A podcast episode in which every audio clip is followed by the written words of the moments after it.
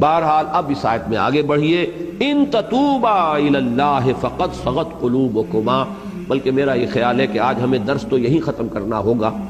البتہ میں ایک بات تھوڑے سے وقت میں اور آپ سے عرض کر دوں، اس معاملے میں مجھے مولانا مودودی صاحب سے شدید شکایت ہے اور شدید رنج ہے کہ انہوں نے اس معاملے میں وہی رخ اختیار کیا۔ اور صرف وہ رخ اختیار کرتے تو مجھے اتنی شکایت نہ ہوتی جب اگر شاہ ولی اللہ نے کیا ہے۔ اور کسی اور نے بھی اگر وہ انداز اختیار کر لیا ہے تو مولانا مودودی سے بھی اگر ہو گئی فروغزاشت تو میں اسے فروغزاشتی کے درجے میں رکھتا۔ لیکن مجھے ایک چیز عجیب نظر آئی ہے۔ آج میں نے خاص جب تحقیق کی ہے اس آیت کے بارے میں۔ انہوں نے اپنے حواشی میں شاہ ولی اللہ کے ترجمے کا ذکر کیا۔ انہوں نے شاہ رفیع الدین کے ترجمے کا بھی ذکر کیا۔ ان دونوں کے ترجمے کا تو ذکر کیا جس میں کجی کا لفظ آیا ہے۔ لیکن شاہ عبد القادر کے ترجمے کا ذکر نہیں کیا جس میں کجی کا لفظ نہیں آیا۔ اب یہ جو انتخاب ہے کہ ایک شے کو اختیار کرنا، ایک کو نہ کرنا، حالانکہ شاہ ولی اللہ دہلوی رحمت اللہ علیہ کے یہ دو صاحبزادے جو ہیں، شاہ عبد القادر شاہ رفیع الدین، دونوں چوٹی کے مترجم ہیں اور وہی سب سے زیادہ مستند مترجم مانے گئے ہیں۔ شاہ عبد القادر کا ترجمہ جو ہے، اس کو مانا گیا ہے کہ وہ باب محاورہ ہے۔ شاہ رفیع الدین کا لفظی ترجمہ ہے۔ لیکن یہ ہے کہ مستند ترین ترجمے وہی۔ تو اگر شاہ ولی اللہ کا بھی ان کی نگاہ میں آیا اور شاہ رفیع الدین کا بھی آیا، تو شاہ عبد القادر کا کیوں نہیں؟ آیا جنہوں نے اس سے ہٹ کر ترجمہ جو ہے، اختیار کیا۔ یہ پک اینڈ چوز جو ہے، یہ در حقیقت دلالت کرتا ہے کہ وہ اصل میں زیر اثر ہے کسی غلط تصور اور غلط فکر کے۔ اور اسی میں مجھے یاد آیا ہے کہ حضرت عثمان کے بارے میں رضی اللہ تعالی عنہ خلافت و ملوکیت نامی کتاب میں بالکل اسی کی ایک مثال موجود ہے۔ تاریخ کی کتابوں میں ایک واقعہ یوں درج تھا اور ہے اب بھی کہ ایک جنگ سے مال غنیمت آیا، پانچ لاکھ درہم کا مال غنیمت۔ حضرت عثمان نے وہ سارا کا سارا اپنے سالے مروان ابن حکم کو بخش دیا۔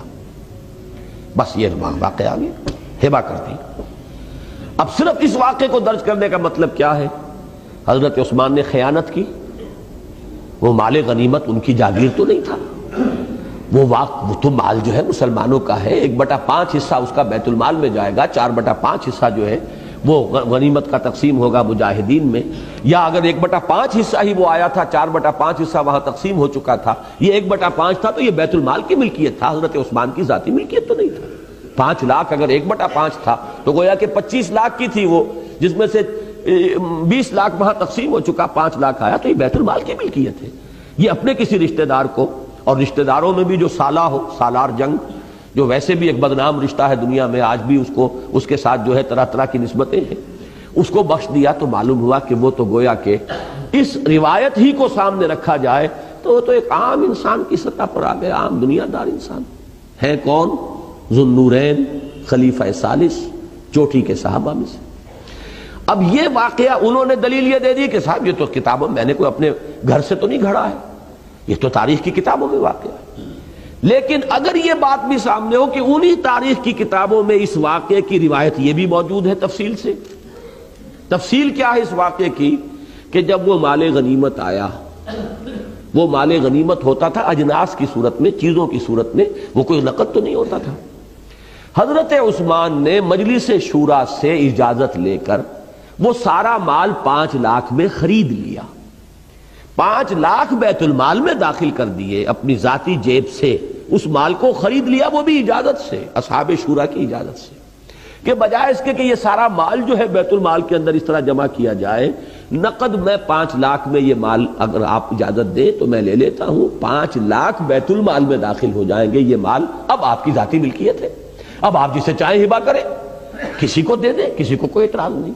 یہ تفصیل بھی اگر موجود ہو تاریخ کی کتاب میں، پھر ایک شخص اس واقعے کو جو ہے مجمل بیان کرتا ہے، تو معلوم ہوتا ہے کہ یہاں کوئی نہ کوئی نقطۂ نظر کی کجی ہے، کوئی ٹیڑھ ہے، کوئی اپنی سوچ کے اندر جو ہے وہ غلطی جو ہے وہ پیدا ہو چکی ہے۔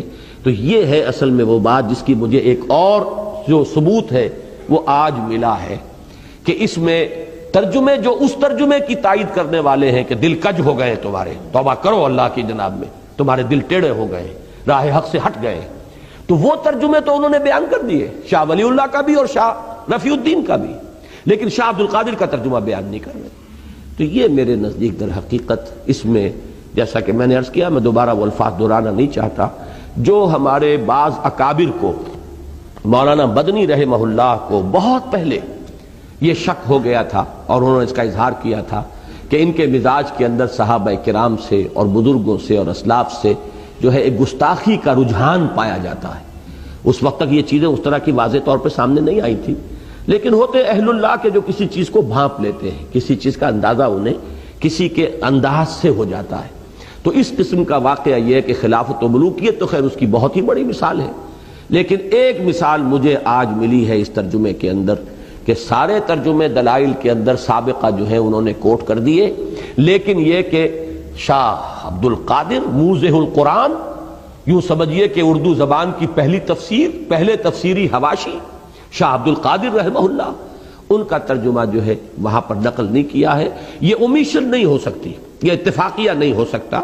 اس کے اندر ان کا اپنا ایک چوائس ہے پک اینڈ چوز والا معاملہ ہے، اور وہی چیز ہے جو میرے نزدیک یہاں نہایت تکلیف دہ ہے۔ تو بس آج اس پر ہم اپنا درس ختم کر رہے ہیں۔ ان تتوبا الیہ فقط سغت قلوبکما۔